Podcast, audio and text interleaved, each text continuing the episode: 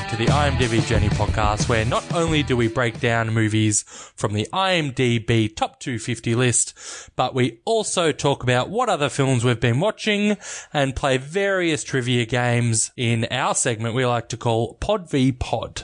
And today we've got something a bit special for you guys, don't we, Hendo? Yes, we do, Dean. We are going to be playing Daniel versus Dean this week. Dan versus Dean, the epic battle. That's right. We haven't had a battle in many months now, I think. Yeah, it's been a while. long time. Yep, so we figured we'd uh, put the gloves on and have a battle. Yeah, no, I'm really looking forward to this. It was a lot of fun uh, coming up with the questions and uh, little trivia games that we're doing. So We've got two new games as well to present, so this is going to be a blast today. it certainly will be How have you been anyway, by the way? very good. I've been trying to grow my lawn in the backyard, to be honest. So there's I a imagine that's a lot of sitting and watching the lot- grass. it's no sitting and watching. It's throwing seeds and lots of watering. Ooh, fair- You should fancy. see me. I get overworked. and I water the garden. I've actually done that a bunch where you've got like big patches of grass missing out there, so you Yeah. can just dump a whole bunch of seeds and dump it with water and does it work? I've never actually it does done work. it. actually does work. Right. yeah, it's so- been one day and I I haven't seen anything yet. So I'm very disappointed. it's to require a lot of patience. Don't expect miracles. I, in the I did first see two it was days. meant to rain tomorrow, so I might not have to uh, get outside and do the watering. I know it's such a task. it really is. I must um, give my sad condolences to my football team, Melbourne, on their utter. Abysmal. Yeah, it was very abysmal. Embarrassing? It was very embarrassing. They No, got- Uh, they did. In fairness, they did amazingly to get how far through the uh, finals that they did, and um, I'm sure they're just gonna be moving on to better and bigger things next year. I think they've got a good future ahead of them, but They have a Uh, yep, great list, so I cannot wait to see where they go. just missed out in the grand final. So, what are you going to do? What do you do? Sorry to bore all you non-Australian listeners with our AFL talk. No, I'm not. If you're new to the podcast, please make sure you subscribe on whatever platform you're listening to us on. And if you have been listening for a while and you haven't given us an iTunes review, head on over to iTunes and hit that five stars for us. We would very much appreciate it. And if you do like our content and want to hear some more, why don't you head on over to our Patreon where we have a bonus podcast every week going through different films that aren't on the top 250 list. We're halfway through our Wes Anderson filmography at the moment. We've just released The Life Aquatic with Steve Zissou.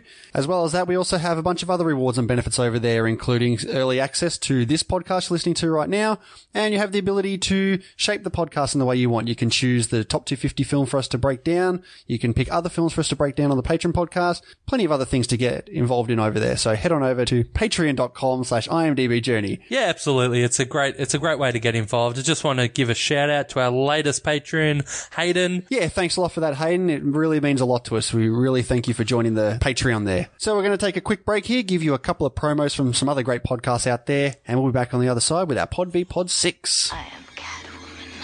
Hear me roar. You're quite a girl, Pussy. Hey, Shakiners, it's Ian Huge Footlong Johnson here with Tom Com Howdy. and Alex Duty Dudorino Ahoy. from Shake It Not Nerd. We're a podcast martini mixed with a dash of movies, a drop of comics, a shot of games, and 80% alcohol. So join us as we discuss topics such as the history of Nintendo, what Batman could learn from James Bond, Shark Week, and mucho grande more. So you can find us on all the good podcasting platforms YouTube, Facebook, Twitter, and Instagram. So come shake things up with us at Shake It Not Nerd. Shocking. Positively shocking. Hey folks, Big E here with some breaking news. My podcast, Karaoke Big E, was just named the number one karaoke podcast of all time. Don't believe me? Well, you shouldn't. That category definitely does not exist. My co host Kevmo and I are in a league of our own when it comes to podcasts. So why don't you check out the world's best, well, probably only, karaoke podcast, Karaoke Biggie. You can find us on Apple Podcasts, Google Play, Stitcher, or, or wherever else you get your podcast, or you can check us out at karaokebiggie.com. Come on by every Tuesday and give us a listen. And remember, you can't be a star if you don't shine. All right, it's time for our Pod V Pod 6, and let's bring our guest. Oh, wait, it's us. Hello. I think it's a perfect opportunity to bring in our old bumper. Challenge accepted. Haven't heard that for a while. Ah, the good old days. All right, so let's get into it, Dean. What we're going to do as well, we've got five games here today. Three you've heard before, and two new ones. And we've decided to place a little movie bet on each game. We're just going to go one movie per game, and each movie that we get given to, we have A week a week per movie to watch it. Yeah, we have a full week per movie to watch. And with that being said, let's get into our first game, which is our standard movie quiz. Pop quiz, asshole. All right, Dean, who wants to go first here? I'll ask you first. Okay, go for it. He's got a massive grin on his face Oh, it's already. so exciting! I have a good feeling. It's so it's so hard, honestly, guys. It's so hard to come up with questions that aren't too easy or aren't ridiculously hard that they have a chance to get, but hopefully they don't. Like it's it's really it's hard to come up with. These what he means questions. to say is it's hard to come up with questions that Daniel doesn't know already. okay, first one in the category James Bond. Well, you really want me to win today, don't you? I just I just will start off easy. I'm going to eat those words in a minute, aren't I? because my record of Bond questions is ze- zero for one right now. Is it? Yes. Who is the only actor who has portrayed James Bond who has never appeared in a movie actually based on an Ian Fleming James Bond novel, short story, or has elements from it? So, what I mean is completely original James Bond stories. Okay.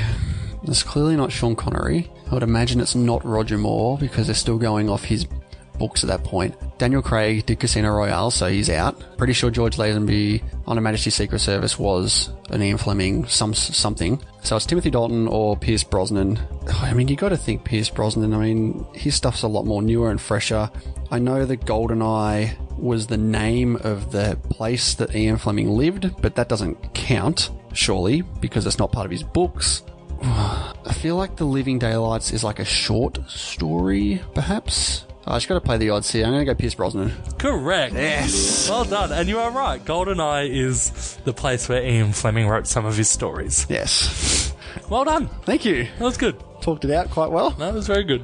Okay, on to your first question. All right, Dean, in the category of directors, who directed Dead Man Walking? God. That's that's tough. Is it? Yeah, it is. For the record, for the listeners, these questions that I've given were questions that I uh, actually got the answer to, but, but I had to think about it for a, a bit. So they're tough questions. Nothing but for Dean. All right, I have no idea. Um, I've seen, I've definitely seen this movie.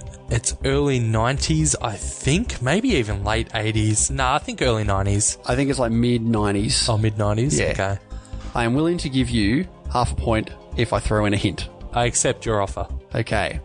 The director was either married at that point or afterwards to someone in the film. Now, you know the film Dead Man Walking, don't you? Yeah, I do. Okay. All right, was it Tim Robbins? Very good. Yay! of course, married to Susan Sarandon. yes. All right, half a point for you, sir. Thank you very much. That is the only help I'm going to give you. Okay, in the category kids films, in 1993's Homeward Bound, what were the two dog breeds that went on the incredible journey? That'd help if I'd seen the bloody film. Oh, Homeward Bound. Do I get half a point for one? Considering your generosity on the That's last right. question, I will say yes. You will get half a point per breed. Okay, well, I was going to take a guess at one and say Basset Hound, but the other one I'm pretty sure is either a Labrador or a Golden Retriever. So I'm going to say Labrador and Golden Retriever. Ooh, smart play, smart play. Uh, yes, golden retriever is one. Good. The other one is an American bulldog, Well, there you go. which is my dog. Is that why you picked it? yes. All right, half a point for me. Playing the odds. All right, on to you, sir. We have sci fi. okay. Who played Ryan Gosling's Lieutenant Joshi in Blade Runner 2049? Ryan Gosling's lieutenant, Lieutenant Joshi. Yeah. I don't know. It's like you say Lieutenant Joshi, and Josh is a guy's name, but I feel like his boss was a woman. Well, I mean, Joshi is the last name, Uh. Gee, I don't remember. I'm gonna have a punt as us Aussies love to do. and say, is it Sigourney Weaver? No. Very close, I guess. Robin Wright. Oh, of course, of course. Yep, fair, fair enough. Yep, cool. Okay, in the category of Oscars for you, Hendo, Okie doke. this is actually a multiple choice question. Wow, you're so generous. I am very generous. Okay, pay attention. Three out of the following four actors have received an equal high for Best Supporting Actor nominations. Who is the odd man out? And I will say these are in alphabetical order, so you can't try and discern. Well, I- any- I'm not going to do any of that. Uh, just putting it out there. All right. A. Jeff Bridges. B. Robert Duvall. C. Jack Nicholson. Or D. Al Pacino. Okay, my first initial thought is Jack Nicholson because I feel like he would have got a lot of Best Actor nominations. Like, what has he been in these? He would have been supporting besides The Departed. Did he even get nominated for that? Al Pacino. I feel, I feel like it. I feel like Jeff Bridges and Robert Duvall. They're very supporter acting kind of people. I never, I don't really see them in a lot of main roles in films, especially Robert Duvall. So it's either I feel like it's either Al Pacino or Jack Nicholson, and I don't know. Like, I just feel I, I just have Jack Nicholson on the brain for some reason, so I'm going to go Jack Nicholson. No. No. It's actually Al Pacino, who has three Best Supporting Actor nominations. Fair enough. So I did, yeah. Good reasoning, though. Yep. Good reasoning. All right, Dean, your third question here is Dustin Hoffman films. Okay. At the end of The Graduate, what Simon and Garfunkel song plays as our two young leads ride the bus away from the wedding? And you are more than welcome to sing it. I feel like this might be too obvious. Hello, darkness, my old friend. Is it Sound of Silence? Very good. That's right. Very good. yeah, I think you overthought that a bit then. Sorry? I think you overthought that a bit then. Yeah. It felt like it's definitely the easiest one you've given me. Yeah. All right, so we're tied after three questions, one and a half each. Ooh, killing it. okay, category is Quentin Tarantino. All right, let's do it. In Pulp Fiction, the wolf makes his way to Jimmy's Oh my god, I know what this is. to help Vincent and Jules. it's a 20 minute drive. Yeah. How long does it take him to make the journey? Now, do you need this specifically? Yes.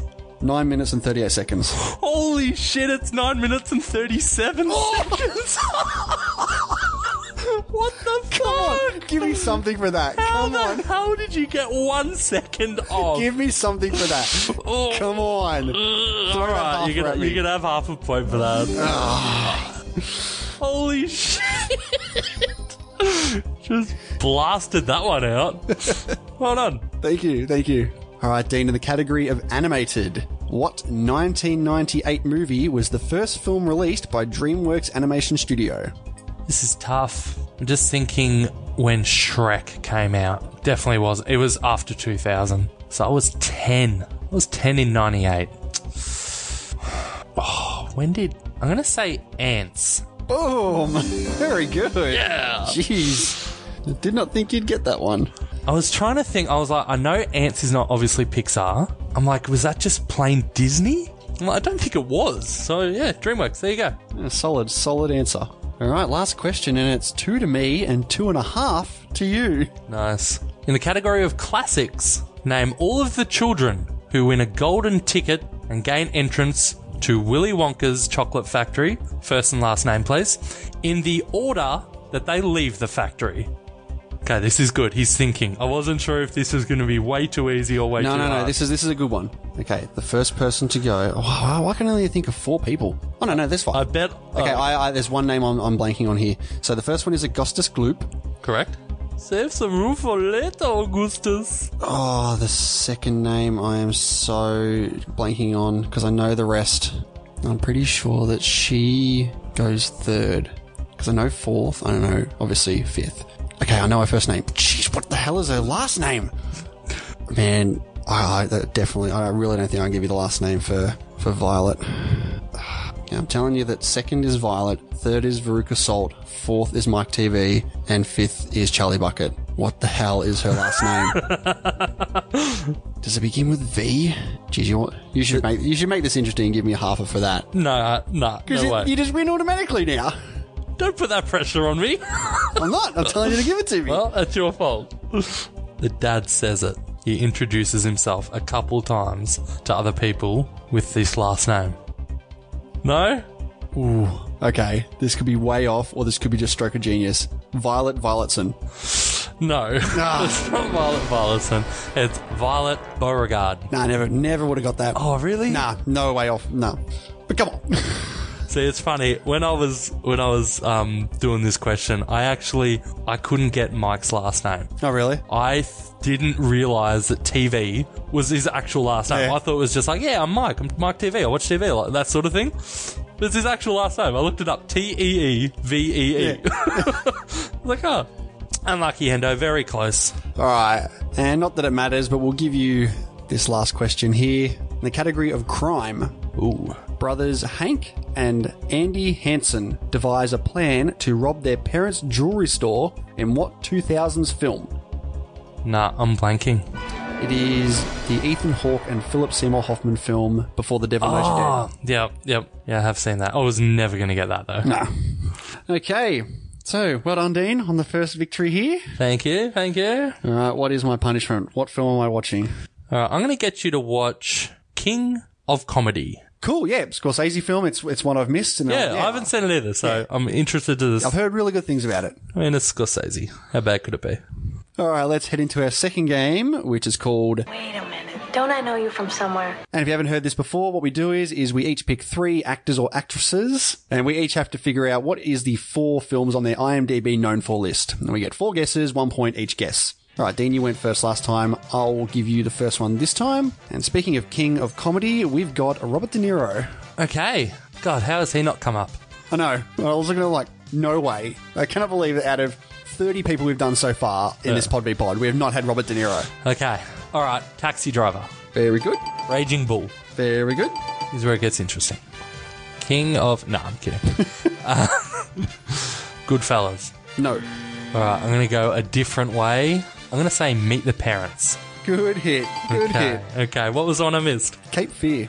Ah, yep. Okay. Surprised you didn't go Godfather Part 2. Yeah. He's so different in that. I'm not sure he's. D that- Hunter. Yeah. All right, three points to start off with. That's very good. All right. Your first one is Kevin Bacon. Kevin Bacon. Okay. Kevin's Bacon. What is he known for? Okay, I'm going to say Friday the 13th. No. Wow. Okay, well, then I'm going Footloose. Yes. Just trying to think of films that he's the star in, because he's very much a supporting person. Yeah. I mean, would he be known for JFK? Unlikely. I think he'd be more known for Hollow Man. Jeez, you gave me a tough one here, you bastard. Uh, Hollow Man. Yes. Not that tough. Got two out of three right. And I'm going to take a wild card here and go Wild Things. No. Oh. No, unfortunately, the two that you didn't get were Mystic River, Ooh, yeah, of course. very much a supporting character there. Yeah, but and, a strong supporting character. And a movie I haven't seen, The Woodsman. Okay, yep. All right, Dean, your second actor here is Ewan McGregor. Train Spotting. Very good. Man, I'm blanking so hard right now. For some reason, I've got young Adam in my head, but I'm not picking that. um, Ewan McGregor, what the hell's he been in? Isn't that one with um, Michelle Williams? Is he in any like romantic? Have I seen him in a big romantic movie? wow. Are you passing? No, I'm not. I'm definitely not passing. I've got three in the bag. Don't you worry. yeah, I'm, I'm gonna take him. Ah, Star Wars Episode One. No, Star Wars Episode 2. no, Star Wars Episode 3. no. Holy shit, are I you was- I serious? was so hoping you'd do that. I just couldn't think of any. Okay, the three are Moulin Rouge, Oh, yeah, that's, yeah. T2 Train Spotting, Oh, yeah, I would never have said that. and the film that has actually been on these lists the most now, August Osage County. It was on Meryl Streep's and Julia Roberts. It's a tough, tough one you gave me there. Yep, but, but some I of them was, are gettable. I- you knew I was never saying Transporting 2. I figured you get two of There's those. no way I was, sa- yeah, I should have got Moulin Rouge. I can't believe Obi-Wan Kenobi is not making an appearance there. That is Yeah, I was- ridiculous. I was pretty shocked too. that is ridiculous. Okay, the next one for you, Hendo, is Demi Moore. Okay, let's start off with Striptease, Correct. G.I. Jane, Yes. Ghost. No. Wow. For real? Yeah. For real. No ghost. Easily her biggest movie. I know. I've only got one more I can think of. Uh, I'm going to say Charlie's Angels 2. Correct. Is it fully loaded? Full throttle. Full throttle. Some shit. All right. Three out of four Yeah, there. what's the fourth one? Uh, the fourth one was Indecent Proposal. Ah, okay. Yep. Wasn't picking that. No. All right. So, heading into the last round here. Are you up? You must I'm up. Five to four. be. Okay. Doable. Yes. All right. Your last actress here is Katie Holmes. Okay. The Gift. No. Batman Begins. Very good. I can't believe The Gift's not there. Oh. Teaching Miss Tingle. No. One more. I mean, there's going to be like Will Smith, Dawson's Creek's on there. Does that movie Go or dis- Disturbing Behavior? I won't say that. All right, I'm tossing up between Go and Dawson's Creek. I don't know. I think if Will Smith has Fresh Prince on there, surely Katie Holmes has Dawson's Creek there. I'm going to say Dawson's Creek. Yes. Yes. What I miss? Uh, you missed Disturbing Behaviour Okay. and Jack and Jill. Ouch. How'd you not get Jack and Jill, man? All right, so I need one for the tie and two for the win. Okay. Oh, that's a, I think I think you're going to get this. that's a deflated okay. I think you're going to get this. Um, well, maybe not. Who knows? Your final actor is John Goodman. so we have to go with the Big Lebowski. No. Holy sh! What? Yeah. What? Okay, I'm gonna just pin a wild card straight off the bat here. Roseanne. No. Oh my god! Oh my god. Is this ha- is this happening? This is happening. I could win this. I have one. But oh, I have one from the start, and I'm like, but I don't know. Oh, I love that you got the first two wrong. Big Lebowski and Roseanne, they're not on there. That's ridiculous. John Goodman. I'm thinking of two films. Now thinking of three films, but I don't think that third one's on there. Could be there's four bloody films still to pick. I'm going to go with one that I thought of virtually straight away The Flintstones. No. Is this.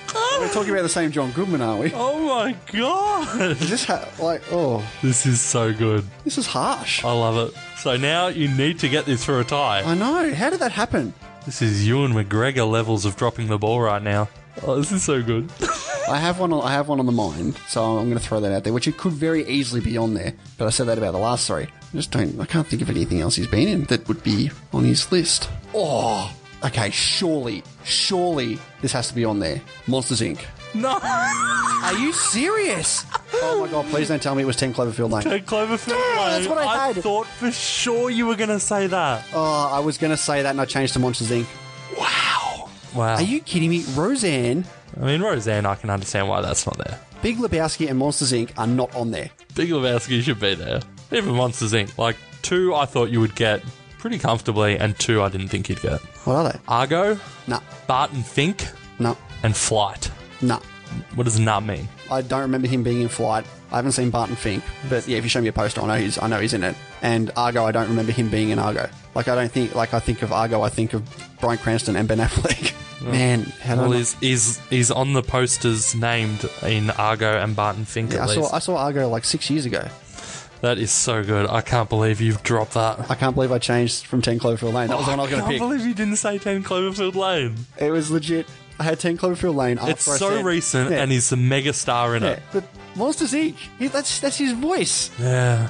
Man, I did I shouldn't have overthought it because I had that the whole time, and then right at the last second, Unlucky fella. Yeah, that's that's shit house. But well done, well done. All right, so time for another movie for you. I'm going to go with one that definitely receives mixed reviews. Okay. I'm going to go with Watchmen. Yeah. Okay. It's a movie I've never really been interested in seeing, but sure. Cool. All right. Those will be the Can't believe you didn't get that. those will be the last two movies you give me, my friend. That's what you got to do to knock me down. You got to have a blowout, a, a nil pick blowout. Nil pick. When does that ever happen? That's, I mean, that's, that's rare. Okay. All right, let's get into our third game, which is called. Tag me! Tag me! And in this new game, what Dean and I have done is we've gotten five movie taglines for each of us, and we have to guess what the movie is based off the tagline. Seems simple enough. I, I reckon I'm in danger of getting zero right. I reckon these are, can be really hard. Oh, for sure. We're going to test that out now, aren't we? Yes, we are. All right, you go first this time, Dean. Okay. After a night they can't remember comes a day they'll never forget. Just got to go with the obvious here The Hangover. No. Uh, okay. Dude, where's my car? Uh, okay. All right, Dean. Love is in the hair. When you said that, I thought, all right. And I had a hundred movies flood to me. now nothing. I'm all just, just gone. I'm just trying to think like, hair. Is this like big hair? Like 80s big hair? Love is in the hair. I'm thinking maybe like a. I'm almost thinking like a This Is Spinal Tap, but I don't think that is where that would go. Plus, there's probably not a lot of love in there. Love is in the hair. I'm trying to think of like iconic hair. Maybe it's a pun. Maybe it's a rabbit hair. Ooh, maybe it is. Maybe it's a an animated film. Love is in the hair. Maybe it's Peter Rabbit. Is a rabbit a hair? Peter Rabbit. No, you were on, on the ball in terms of like puns. It's a perfect double entendre. There's something about Mary. Oh, of course, of course. yeah. All right, the next one for you. Trust a few, fear the rest. See, what comes to mind is Gremlins. Because, you know, trust the few that are nice and cuddly, but then fear the, the multitude of other gremlins. Yep, Gremlins. No, What do we got? X Men. I was never getting that. Some of these are so bad. All right, Dean. This might be this might be an easy one. In space, no one can hear you scream. Yeah, that is very easy. That's Alien. Very good. Now I feel bad because I don't have a gimme like that. All right, next one. All right. Be the first to meet 14 new characters. oh, sorry, it's just a terrible tagline. See, I think it's split. Is it one of those stupid movies where someone plays multiple, multiple characters? Like, is this even gettable? What have you done to me? what? I don't know if you're going to get these or not. Dude, Would you have got them? Potentially. Oh, don't give me that shit. Can I give you a hint? Please. It is a kids' film and it's a sequel. You don't like me very much, do you? Kids film sequel. Thinking Pixar. Don't think there's 14 new characters in Toy Story 2. Could be Cars 2. Monsters University. Could be that. What other sequels are there from Pixar? Toy Story 3? No, there's so many characters in there already. I don't think they put 14 new ones in there. I haven't seen Cars 2, but I feel like because they talk about like the government and all that, there could be 14 new people in there. Agents, head of agents, all that sort of shit. I'm probably way off the ball. I don't think there's 14 new characters in Toy Story, Toy Story 2. Five new characters in Toy Story 2 I can think of. Toy Story 3. It's not to get anywhere near 14 characters. Cars 2. Oh, you're so close. Toy Story 3. Jesus Christ. So close. Really 14 characters. Man. Okay. Brutal. That was brutal. All right, Dean, in a play on words from the last tagline In space, no one can hear you clean. Okay. So it's a comedy. Is it a must be a parody movie maybe? You're not gonna give me any clues, are you? No, you can get stuffed. oh no. Mars attacks? No, it's Wally. Ah fair enough. All right, give me your next shit one. Okay. Ready? It's happening. You are the biggest prick. Did you make these up yourself? You've come with the most generic taglines. Dear me. Surprised you haven't got this time. It's war. what? It's happening. Alright, Uh, these may be a bit hard. A bit. Unless the answer is the happening. It's happening. That is the most generic tagline. You were you were warm. That's all I'll say. With what? How I gave you alien for God's sake. Hey, I gave you a strong clue for the last one. well, the only movie like that I can think that would say it's happening is Signs. Visit. That doesn't make any sense. Split. No. I'm probably way off on the Shyamalan thing, but um, Signs. Correct. Oh, jeez. There Uh, you go. That is a terrible. What does that? What? Jeez, that's horrible. hey, you got it. So you can stop being so miserable. You watch you bang out these last two like nothing. a family comedy without the family. I'm just trying to think of like maybe it's a dysfunctional family or family comedy without the family. There has to be some family element in it, or they wouldn't say that. nah, no idea. It is Home Alone, Oh yeah, that works. All right. much more than it's happening. If you thought that was bad, All right, one all heading into the last round. this is the last round. Yeah, This is the last round. this is the last round. So I only have to say one more. Yeah. Well, how many have you got? Are you telling me you're picking it's happening off a variety of I have taglines? I have two here. I mean one. You're, you've got selections There were just so many good ones. and you picked It's Happening. I googled worst movie. tagline. You're a piece of shit.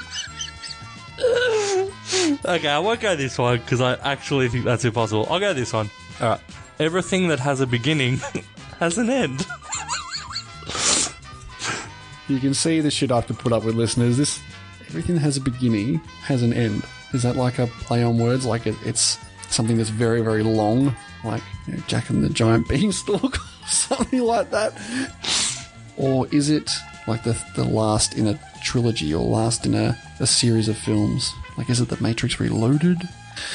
No, I'm not even fishing for hints here because I know you're not going to give me any now. Oh, final round stuff. Yeah, I know. I feel like it's one of those two varieties. Like it's like it's actually talking about something that's really long, or it's like the end of a franchise or a trilogy or something. Yeah, I'm just gonna go Matrix Reloaded. You idiot. You absolute idiot. Is The Matrix Reloaded the end of a franchise? It's the middle one. It actually is The Matrix Revolutions. I can't believe it. You were there. You were there. That's crazy. That's that's almost as bad as Did my. you um, think Reloaded was the third one? I just wasn't even thinking. I was just thinking the Matrix, whatever. It's Revolutions, obviously, is the third one.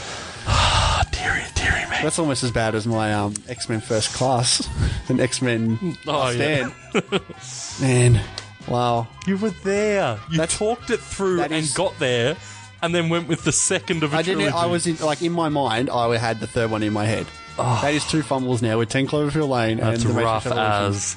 I'm like so close. That is rough as. well, at least I know I'm I'm thinking the right Oh, things. you were, you were there. okay, that's just a stupid cock up by me. Okay, your last one: suspense, excitement, adventure on every level. Okay, so I'm thinking like a skyscraper, like a building with levels. Pretty sure it's not like a Die Hard or anything. I'm gonna go a movie I haven't seen, but I think it has levels. Is it Towering Inferno? It's Die Hard. No. Oh, I really didn't. I, I just thought I would know the tagline of Die Hard. oh man, you said Die Hard, and I'm like, holy shit. That just happened. Thank you for veering away from that. Oh, bugger. Yep. I just, you know, like a movie like that, I just figured I would know that tagline. I tried to say it like it was something like a towering, the Tower Inferno. Just that whole, you know, 60s, 50s style trailer. Yeah. Expect, uh, excitement, suspense. and the words come up. All right. All right, that was a draw. I'm glad to take a draw at this point after my two fumbles. All right, and since we both technically lost, we'll pick a movie for each other. Yes. All right, Dean, what's your third film you're going to give me? I got three weeks to see these one by one, though. So. Yeah, you're right. You're right. And you're on holidays. Yeah, that's true. All right. I'm going to be nice. I'm going to go on a movie I'm almost certain you are going to really like. Okay. End of Watch. Cool. Yep, I'll definitely check that one out for sure. Yeah, I think you'll like that. All right. I'm going to go with a film I think you might enjoy as well. The director did Brawl in Cell Block 99 last year. I'm Yep. going to go with Bone Tomahawk. I've heard of that. All right, and with that out of the way, let's get into our fourth game, which is called Scholars of trivia. And in this new game, each of us have picked five films, and the other person has to guess that film based off one piece of trivia from IMDb. And Dean, I will ask you first this time. Here we go. This movie marks the first time in 16 years that Leonardo DiCaprio didn't get the top billing. 16 years. So it's got to be pretty recent. I mean, I'm thinking The Departed, but that came out in what, 2005? Was he getting top billing way back then? Probably not. It's so hard. Like every movie I think of with him in it, he is by far the main actor, except The Departed. Like, uh, I just think that's too old. Gatsby, he would have been the main one. Revenant, he was the main one. Ooh, is it Django Unchained? Very good. Yes! Okay, your first one is the first film to gross $100 million in its opening weekend alone. At the time, no movie had done so, even when adjusted for inflation. I don't know if this is too far along, but I want to say Jurassic Park. I know from the last Pod v Pod that we found out that E.T. was the highest grossing film of the 80s, and that was quite early on. So if, if that was going to be the case, it would be E.T., but did it make 100 million in the first week? Probably not. Probably not. Is it Titanic? Ooh, Titanic. Over a billion. Am I going too far then? I really feel like it's either Jurassic Park or Titanic. Independence Day in the middle? I feel like it's one of those three. I could be way off and it happened back in the 70s or something, but I really, really doubt that. I don't think they were like pulling those massive numbers way back in the day. I really feel like 90s is probably where it hit its stride. And I just got to go with the odds here since it was, you know, at that po- at that time the highest grossing film. I'm going to say Titanic. No, it was actually the first Spider Man. Oh, okay. I, wa- yeah, I was um didn't get there. No, okay. You're still too far in the Yeah. past. Okay. All right, Dean, your second trivia point here is the banana yellow suit that Jim Carrey wore was based on a suit that his mother made for him for his first attempt at stand up comedy. The mask? Yep, very good, very good. All right, moving on. You sound so deflated. Because I know, I know, You need to cheer up a bit. I know what my trivia is, and I don't know, I feel like I know what your trivia is. All right, here we go. Jack Nicholson was terrified no one would like the movie because his character was so horrible to people. I mean, isn't that a lot of Jack Nicholson movies? no, okay, look, uh, I'm not going to go through this a lot. I just, I have the first thing that comes to mind, and it, it does make sense. I'm going to say as good as it gets. Correct. Yeah, that was the first thing that came to mind. Well done. All right, Dean, your third one. Jennifer Lawrence's character spends nearly the entire movie barefoot. Okay, I'm thinking it's Mystique. So I'll just say X Men First Class. No, it's actually one of your favourite films, Mother. Ah, okay. Cheers. All right, what do you got for me? I just feel bad. All right, next. want your pity. 2,000 rats were bred for the production. They had to be bred specially, as ordinary rats would have been riddled with disease. You initially said rats, and I quickly thought of the witches, but you didn't need 2,000 bloody rats for that. So you didn't need diseases for the rats. There's heaps of rats involved. Surely there's. It has to involve scenes where characters are like covered in rats. What movie has someone covered in rats? I can't even think of a film that has just an absurd amount of rats. I don't feel like it's a kid's film about a rat. I can't even think of a film that involves like a ton of rats. Obviously, they didn't want any diseases because they're going to be being used around the actors. I don't know. I'm going to try and go off something that it might be, and you might be having a little play on there because it's a movie we've done, whatever. Ben Hur. No. No. Indiana Jones and the Last Crusade. See, I did have Raiders of the Lost Ark for a second, so I was, Yeah. yeah. Okay, what are we at? Two to you, one to me, and two more to go. Here we go, Dean. Almost all the scenes had at least one or two ad libs. Most of Bill Murray's lines are ad libbed. I'm thinking either Caddyshack or Groundhog Day. I feel like Groundhog Day had a tighter script. Even though, I mean, Bill Murray, I feel like he's the sort of actor that would be allowed to just say what he wants pretty much. But I'll go Caddyshack. So hoping you'd say Caddyshack. It's uh, Ghostbusters. Oh, yeah, no chance. All right. What is my fourth question here, sir? The horrific sounds made by the dark shadows are really the sounds of babies' cries played at extremely slow speed backwards. You're doing this on purpose. I'm not, I swear to God. I mean, is this like an animated film, like with the s- the shadows are like ooh, those kind of ghost-like figures? So this, the noise is going to be like very disturbing. The dark shadows.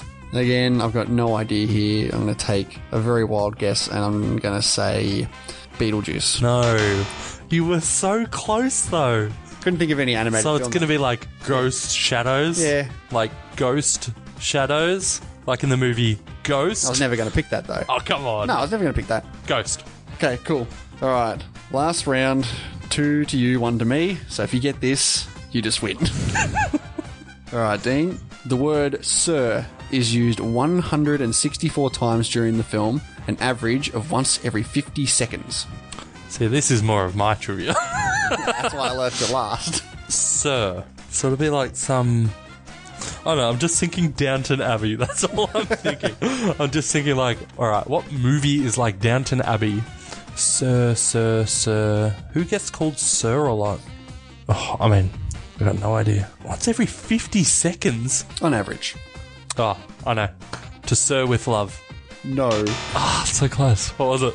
A few good men. Oh, okay. Yeah, military. I should have thought down that route. I still was never going to get a few good men. Right. What a ridiculous question. Shut up, mate. I just I just realised I'm getting a movie regardless of this answer.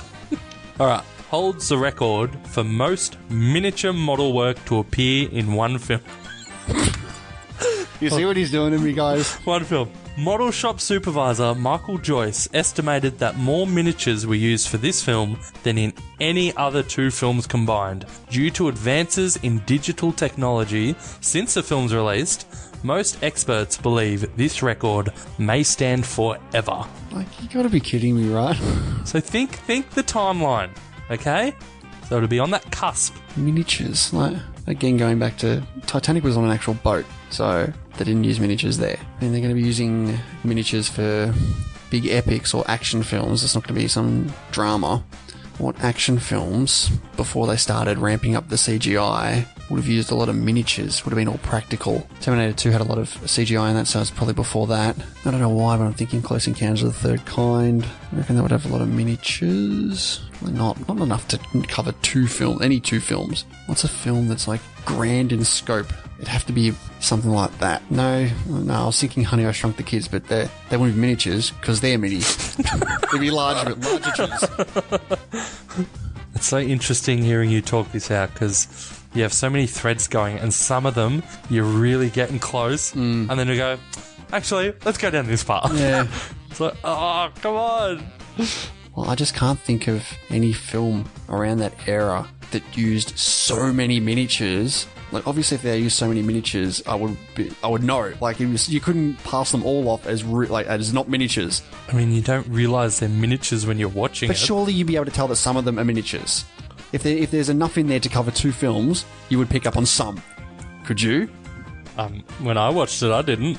I don't know. Is it is it action? Is it sci-fi? Sci-fi action? It's not the Matrix. I don't think it's no. The, most of that's big. Ooh, ooh. Oh my god. I think he's got it. Here we go. Okay, I'm, I'm settling on this. Do it. Do it. Is it Independence Day? Yes. Oh. I told you you could think it out. You think of the mass destruction in that movie. Like you're thinking the you know the T1000. Like that's just one man who my they God. CGI a lot. This is mass mass buildings exploding. My brain hurts now. that took everything out of me. All right, you've earned yourself a draw.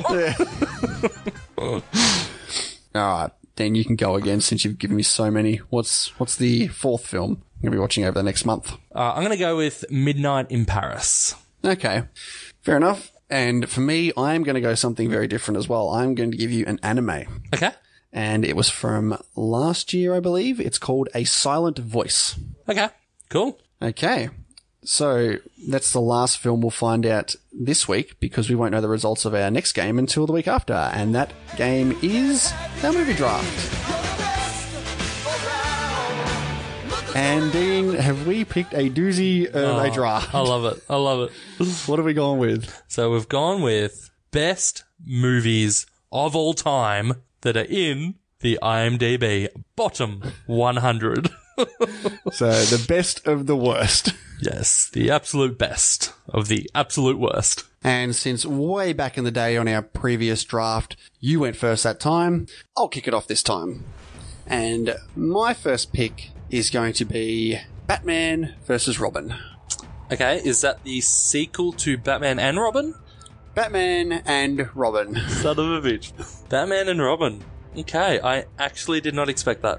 It is probably the only one on the list of the movies that I've seen on there that I actually like. Okay, fair enough. I'm gonna take The Room Okay? and Fifty Shades of Grey. Wow, okay. Interesting choice. Alright, my second pick is going to be Mortal Kombat Annihilation.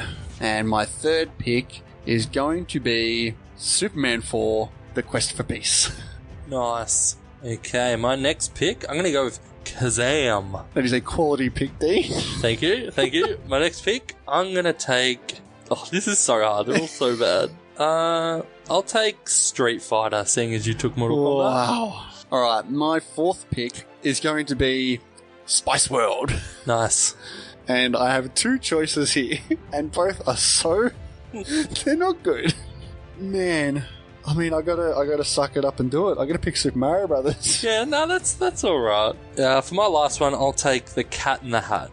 Okie dokie. All right, just to recap our impeccable movie draft here, I have Batman and Robin, Mortal Kombat Annihilation, Superman 4, The Quest for Peace, Spice World, and Super Mario Brothers. And I have The Room, Fifty Shades of Grey, Kazam, Street Fighter, and The Cat in the Hat. Okay, now remember, people, you're voting for the best team of films. we don't want to be hearing any comments like, "Why'd you pick that? That's terrible." we know they're terrible. Uh, Just go with it. these alright? comments will be great. I can't wait to read some out. All right, and that's going to do it for the Pod B Pod section. I look forward to seeing the results of this draft. yeah, it should be very interesting. Let's take a look at the results of our last four matches in our Best Director tournament. All right, the first match was a toughie. It went back and forth for a little bit, but in the end, Akira Kurosawa beat Robert Zemeckis in a 55% victory. It was very close. Next one, we had Alfred Hitchcock over Francis Ford Coppola, 76% to 24. The next match, we had a couple of people saying they couldn't even vote on it. It was that tough, but didn't really look that tough. It had Joel Ethan Cohen beating Charles Chaplin by 79% to 21%. And finally, Quentin Tarantino has knocked off Sergio Leone, 69% to 31. So those four will enter into the final eight, and the next four matches will be up next week, as this week we have our draft. All right, it's time for this week's Answer my question! The question, jerk! where we asked you guys what is your most anticipated film for the rest of 2018. And we had a couple of comments here. One from Sam from the Movie Reviews and 20Qs podcast said, Bad Times at the El Royale, totally my kind of film. From the In Session Film Podcast, gonna go with Shoplifters. Could be the film of the year for me. The So Wizard podcast said, Personally, Bohemian Rhapsody because Queen is one of my all time favourite bands, but it has to be Venom. It's going to fuel a lot of content for the podcast, good or bad. From a mad scientist, aside from the superhero movies, I think my most anticipated film still to come would be First Man, following on from La La Land and Whiplash and teaming up again with the Baby Goose.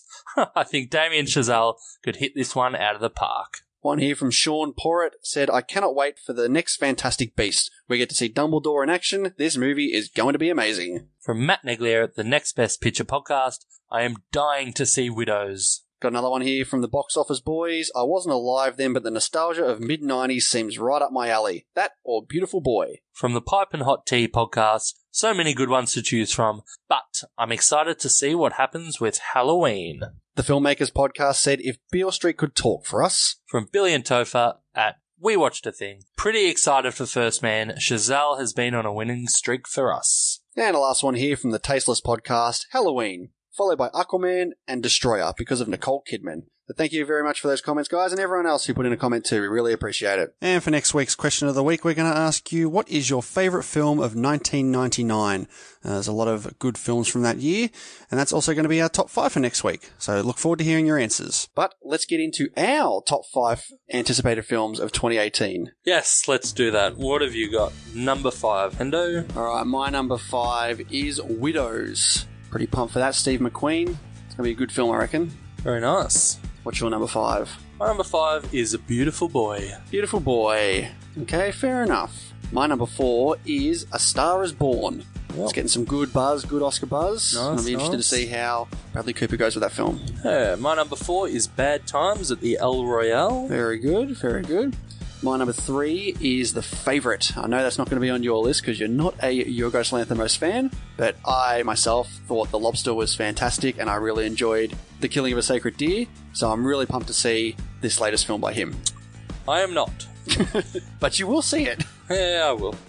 All right, my number three is Venom. Venom, okay. Fair enough. I'm not really particularly interested to see that film, but And I'm not really particularly interested to see the favourite. Okay, but my number two film is Roma. Very excited to see that when uh, whenever it comes out. What's your number two film? My number two film is First Man. First Man, is it? It is. Yeah. Okay, fair Big enough. Damien Chazelle fan. Well, me too, because that's my number one pick. The most Nice. anticipated film for the rest of the year. He's done no wrong so far.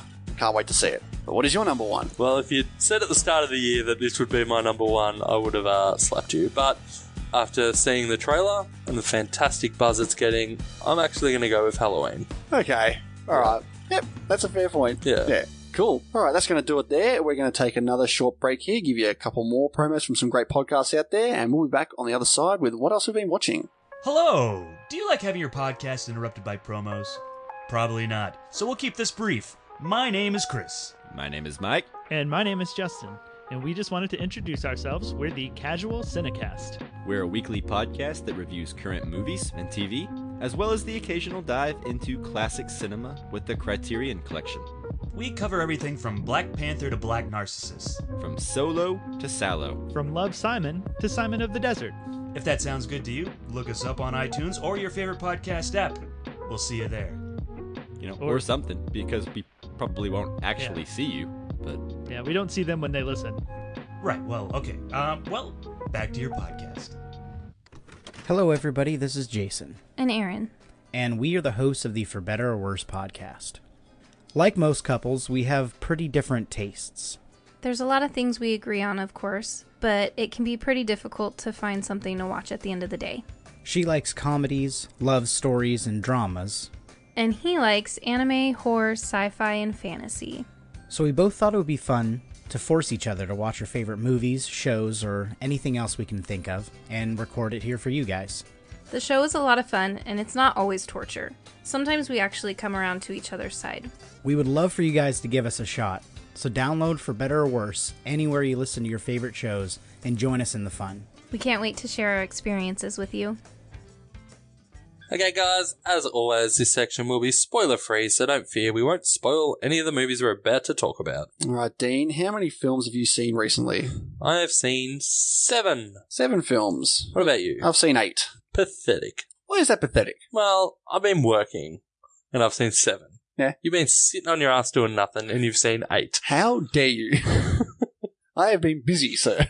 I doubt that. But I will go first, because I've seen eight. And my number eight film is Siberia. Ah, is that the um? It's like that John Wick movie, isn't it? it is not.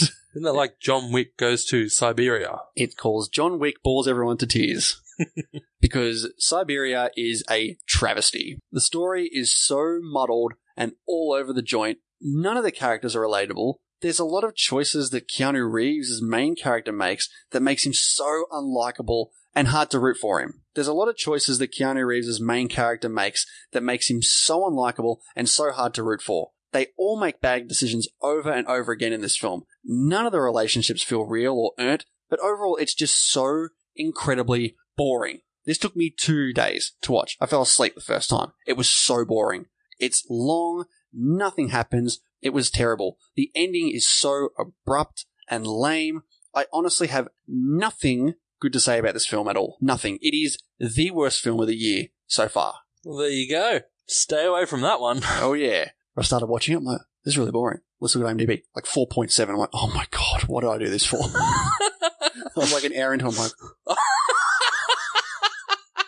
all right, Dean, why don't we kick it over to you? What's your number seven film? My number seven film is The Basement. what is this film? Ooh, this is quality. It stars Misha Barton. Mm-hmm. Say no more. Say no more. So it's this is like a uh, it's a story about a serial killer who takes his victims into a basement and basically he works through a whole bunch of like split personality things one at a time. He sort of comes down with all these different roles and stuff. Mm-hmm. It is so bad. Yeah, like you know you're in trouble when in the second scene of the movie, all you were doing is just watching someone have a text conversation.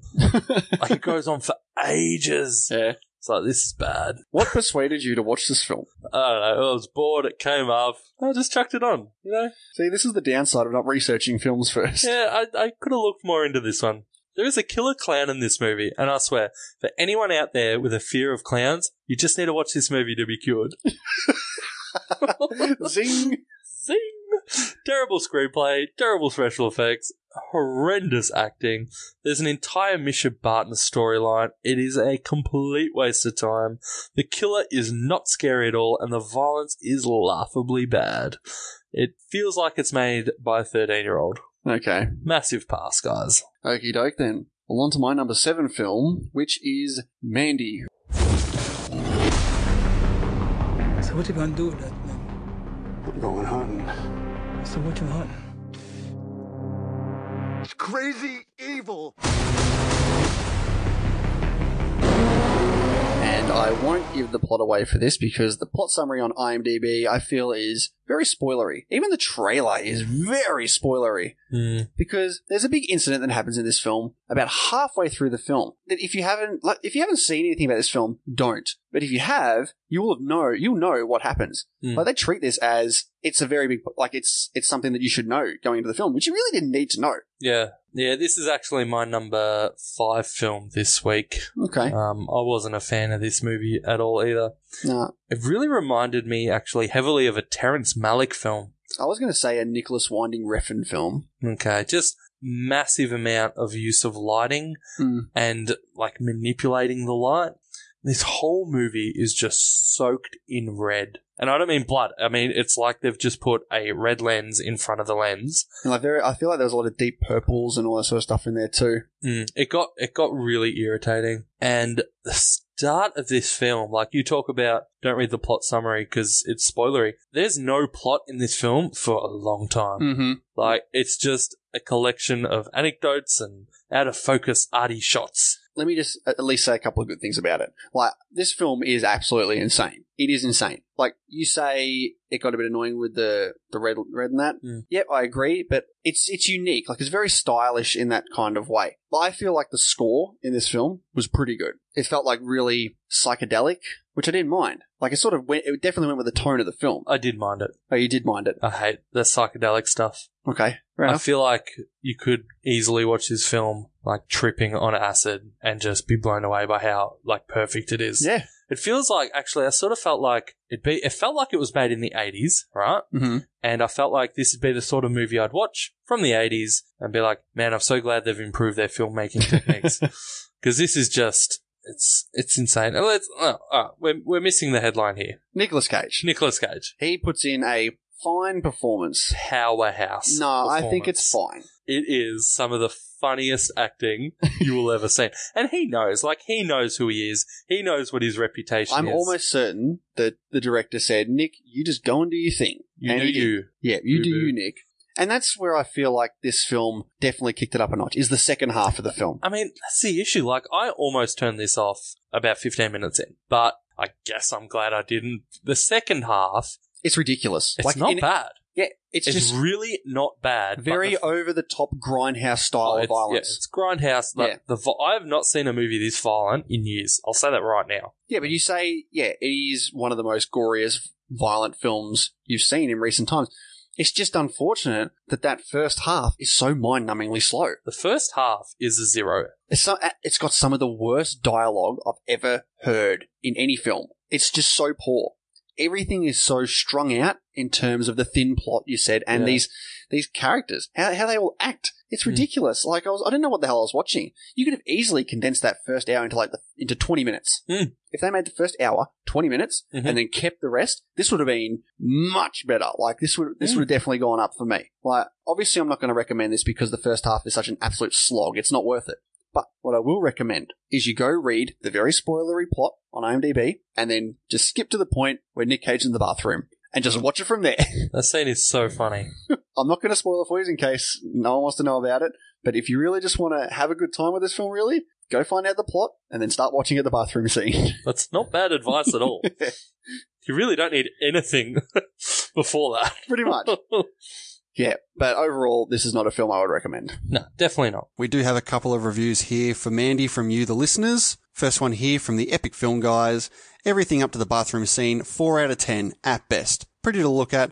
Johansson's score is amazing, but otherwise straight trash. A pacing disaster.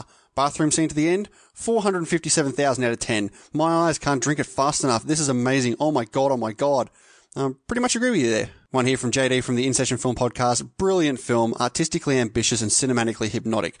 Maybe the best horror film I've seen this year. Another one here from the Believer Skeptic Podcast. What a mess. It tried to be a horror, comedy, and drama. It didn't succeed in any category. It's one of the worst films I've seen this year. So thank you very much for your reviews there, guys. Okay, Dean, move on to your number six then. Uh, my number six film is The Meg.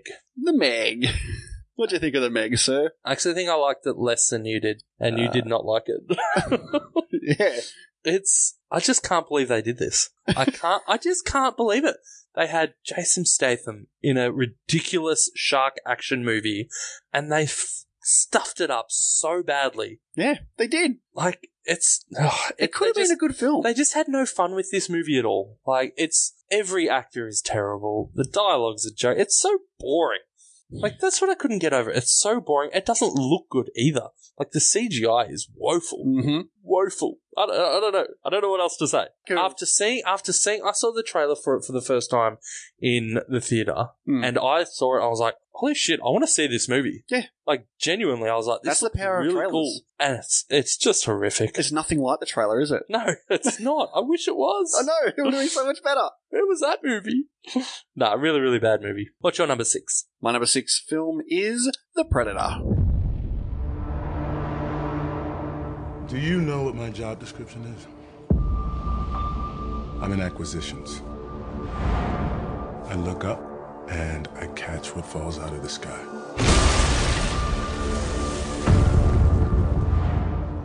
What's on the ship?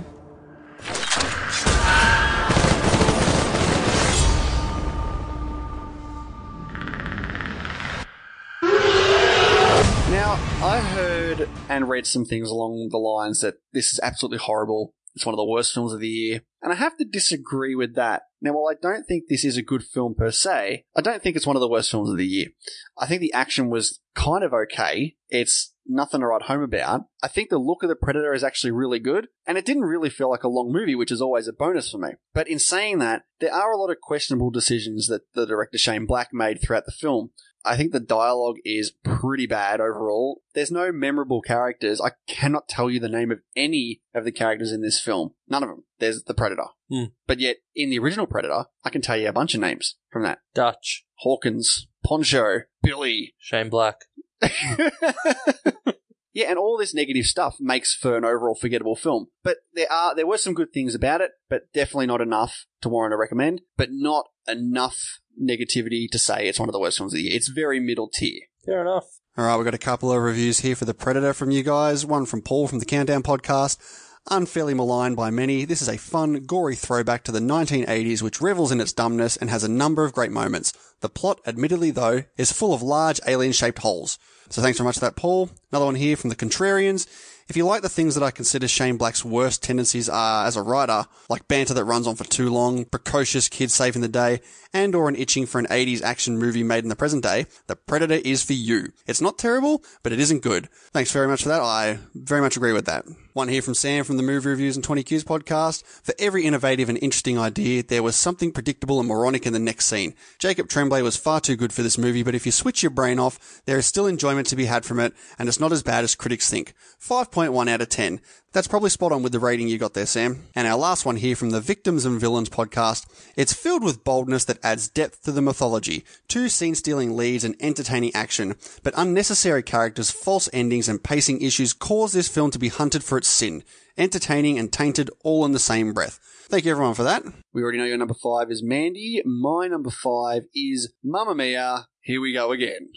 What a what a little uh, tagline off the back of that title. Here we go again. Exactly. It's Like, come on. Is that not like ah, here we go again? I guess we'll do another one. But in spite of that, I would recommend this film. Really? Yeah, I give it a three star. Have you seen the first one? No, I haven't, but I know the gist of it. I mean, it's not this movie that's drenching in plot that you don't know what's going to happen going into the second one. If you know a little bit about the first one, you'll understand the second one, really. You could easily pass on the first one if you just want to watch this film. All you need to know is that it's basically centered around everyone singing ABBA songs. That's the plot. It's terrible. The center of the film, the whole gist of the film, like the, the catch of the film, is that it's a semi musical of them singing all ABBA songs. Wouldn't they have used all the best ABBA songs That's in the what first I one? thought. That's what I thought. But they've either reused the songs or they've used them in like diff- used the songs in different portions because the songs that they sing in the film actually match up to what's like they're feeling at that point or the, what's happening on the screen at that point. It worked really well with the songs. Do you know many ABBA songs? I think I would know a lot, but not by name. But if you heard them, you'd know. I, yeah, I think I, I've heard a lot of ABBA songs. But yeah, overall, this film is fine. It's very light. It's very warm-hearted. I think the back and forth stories. Like, so the way this is set up is you have Amanda Seyfried's character. She's opening up this place dedicated to her mum, who has who has passed away in this film. So You you find that out right at the start. It sounds so boring. But you also have the story of the mum, Meryl Streep's character, when she was young, traveling to Italy and meeting the dads, the three characters. Oh, like The Godfather Part 2. Exactly. And that is exactly what they wanted this story to be like. That's how they did that. It wasn't it wasn't a mistake. That's what they wanted to do. Because Meryl Streep is, is in this for bugger all, and I thought it was just because she was scheduled for another film like The Post, maybe. Mm-hmm. But no, that's how they wanted it. Interesting. It is. It's clearly not as good as Godfather Part Two, but I could see where they Wow, were going. really? Yeah, hot take. I know.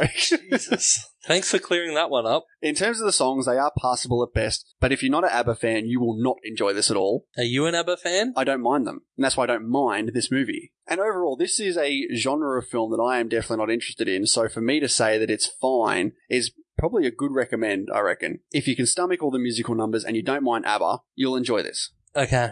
I'm not going to watch this. No, I didn't think you would. All right, a couple of reviews here for Mamma Mia. Here we go again. One from Ryan Alteri. Entertaining. It's an amazingly fun movie that uses the power of song and dance to make you smile. This is a refreshing film that reminds us that it is okay to attend the cinema for no holds barred fun in order to uplift the human spirit. And you get share.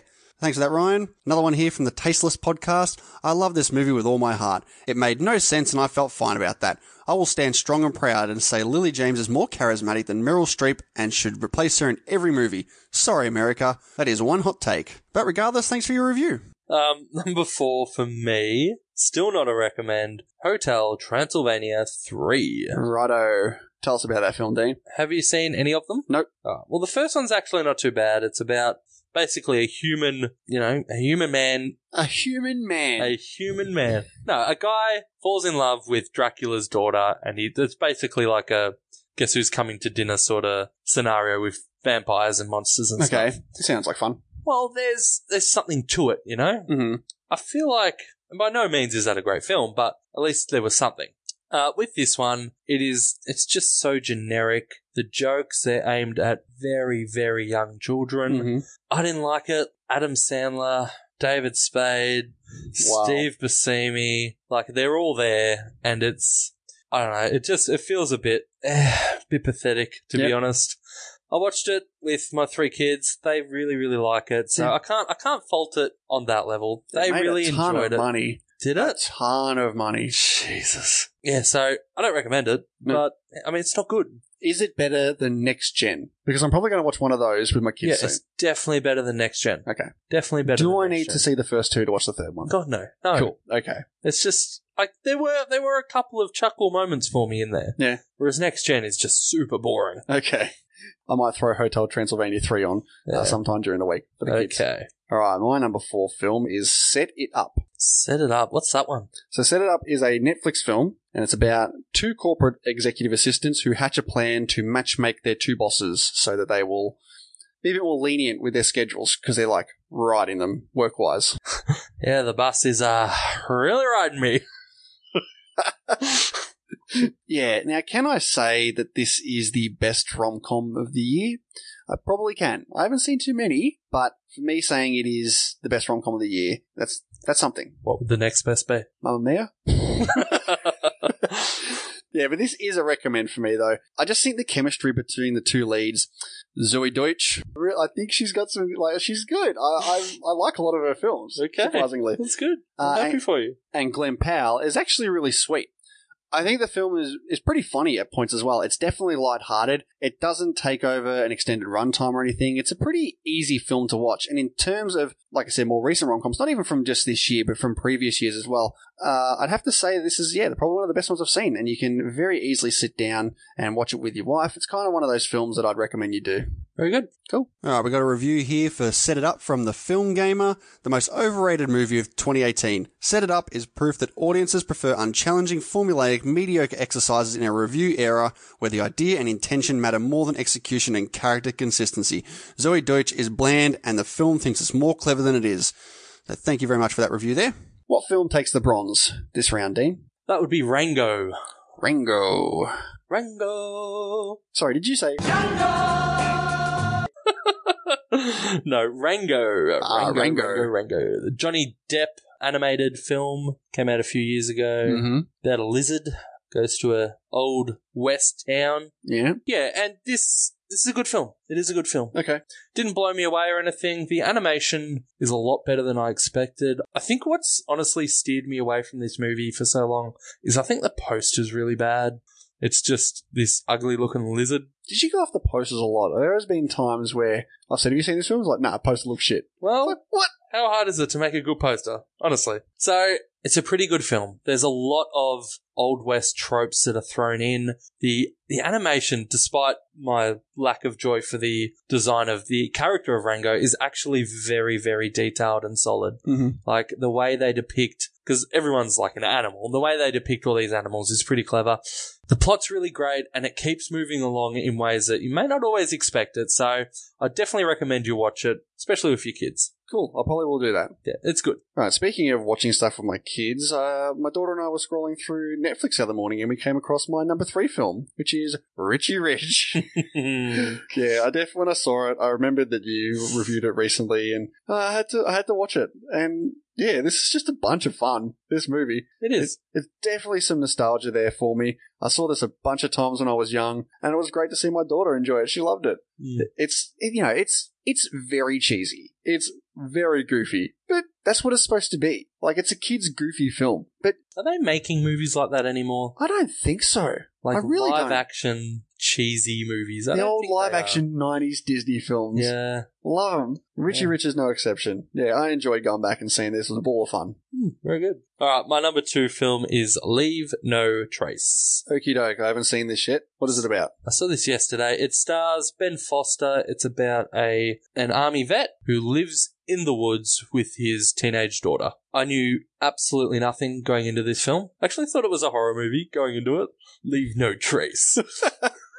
But um, no, it's it's far from a horror movie. It's very it's very reminiscent for me of Into the Wild. The story is it's really interesting. The issue I have with it is that it just didn't go enough places for me. It's a very small story.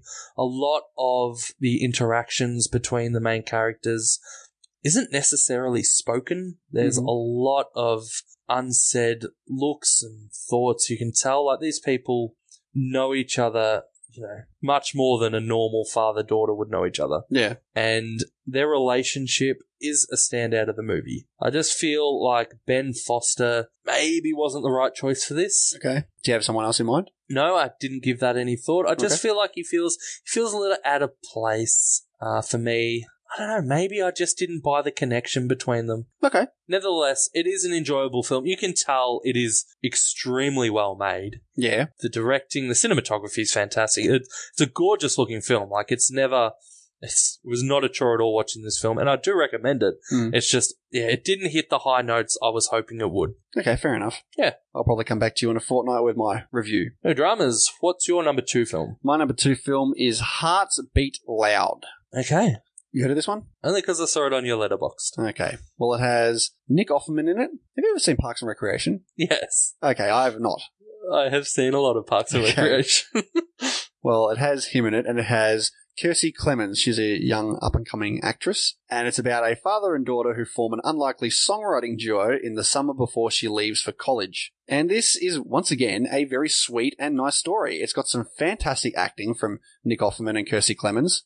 And I think their chemistry and their back and forth really gives a great relationship between a father and a daughter here. I think the themes of this film are explored quite well in regards to chasing your dreams, but also knowing when to release those dreams. It's also about moving on as well. And I think the music is actually outstanding in this film. I'm pretty sure they're all original songs in this film as well. I could easily just listen to that soundtrack again by itself on Spotify, whatever I need to do. I think it was really great. Yeah, and basically this is just a well told, well acted, very well paced, down to earth story. There's nothing massively flashy or fancy or over the top about it. It's just a simple story of a father and daughter connecting and growing up, like both of them growing up. And I really, really, really enjoyed it. cool. Sounds like a movie that I should check out. Definitely check it out. And we got a couple of reviews here for Hearts Beat Loud, one from JD at the In Session Film Podcast, one of my favourite films of the summer, hands down. Another one here from Lisa C. I just watched this over the weekend myself. Despite there being a lot of sadness, this was actually a fun movie to watch. Great music, great performances, great fun. And our last one here from the Casual Cinecast. This movie is nice and sweet. It's not going to be on my best of list for me, but it's certainly solid. And when it was over, I was happy. Thank you very much for those reviews. All right. we're on to our number one films of the week. I'm pretty sure they're the same one. Certainly the same one. And that is Eighth Grade. Hey guys, uh, it's Kayla back with another video. So, the topic of today's video is being yourself. Being yourself can be hard, and it's like, aren't I always being myself? And yeah, for sure. But being yourself is like not changing yourself to impress someone else. A lot of people like call me quiet or shy or whatever, but I'm not quiet. Most quiet, Kayla Day. I don't talk a lot at school, but if people talk to me and stuff, they'd find out that I'm like really funny and cool and talkative. By the way, I like your shirt a lot. It's like so cool. what? Yeah, Eighth Grade was fantastic. Yeah, it really, really was. I mean, I was Um, pumped to see this for a long time. Yeah, I was as well, but I, like again, only because the ratings I've seen, um, especially on Letterbox, are so high for it. But that doesn't always translate to Hmm. No, you of know, a course not. fantastic movie. Of course so not. you- yeah, I went in and it just from the get go, like this actress here, Elsie Fisher, just carries this entire film, and it's she's just she's it's such a vulnerable performance. Yeah, I don't know if she acted this off a script, like these mannerisms she does in that, like the, the way she talks. I don't know if that's actually her in real life, but if it's not, and she's doing this as as an actress, that's fantastic. Like to just nail those ums and likes and ahs, and it's it's so good. It's so good. It's so yeah, she just loses herself in this role. I think it helps that I don't think I've seen her in anything else before, so you only associate her with this role, but she's phenomenal. And the themes that it looks at, that it discusses, it's very mature. Mhm. Some scenes are scarily uncomfortable to watch. They are very uncomfortable. And there's there's like the two types of uncomfortable. There's like the sort of humorous uncomfortable for us, like you know, dreading going out to a pool. mm. And there's other actual uncomfortable scenes that you just you d- you just you don't want to be watching. No, you don't. And you never know where this film could go. No. And yeah, it's it's really really something else. Some of my favorite um, parts of the movie were actually between Kayla and her father. I just I couldn't help but think this will be me and one of my daughters Yeah, in a me few too. years, and it's just it's hard. Like it's hard being a parent. It's hard being a teenager, and the way this movie handles those situations, it's really, really touching, but not in a, you know, corny, sappy, overdramatic way. It's just, Yeah, this very much tapped into like the realistic ways of a, a young teen and like the struggles they go through in a tr- like in a transition between middle school and high school. Mm. Yeah, like you said before, like me b- as well being a father of two daughters, it really hit home. Like throughout this film, and knowing that I'm going to be seeing this type of behavior and emotions and, and like emotionality soon enough, and I can very much relate to the father of this film, and I can, and I think he was fantastic in some of these scenes, especially the scene with them sitting around the fireplace Mm. at the end. I mean, that that nearly nearly broke me. Mm. Like, I was nearly in tears watching that because I can just see myself talking to my daughters like that when Mm. they grow up, and just to see some of his his fears and his you know his curiosities. He wants to be there for his daughter, but you know she's not giving him the time of day at, at some points, and you know that's just how teens are, and he and he, he has to you know realize that. But he he still tries to be there for her as much as he can, and you know at some points it's heartbreaking, and oh, it's, it definitely is. It's funny. I finished watching this film one night and my wife came home from the gym and I just had to play her some scenes and I, I flicked back through. I reckon she probably watched half the movie of me flicking back through like, oh, you got to watch this scene. Oh, you got to watch this scene.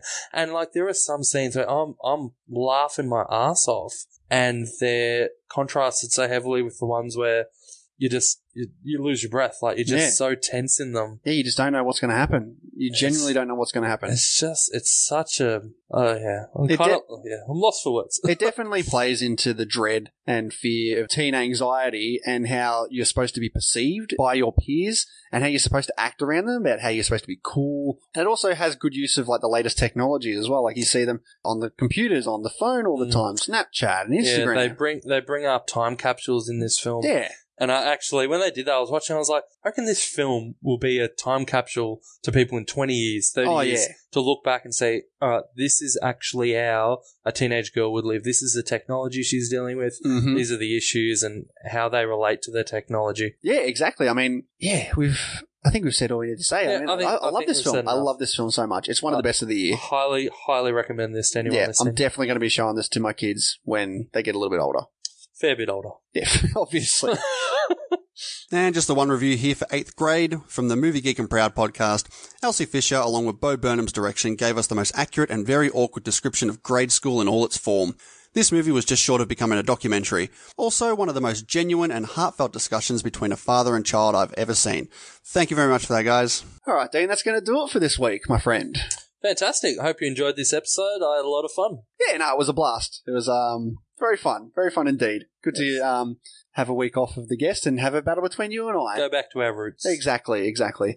All right, everyone, we hope you have a good week and we'll see you next time for The Matrix. The Matrix. See you guys. Bye.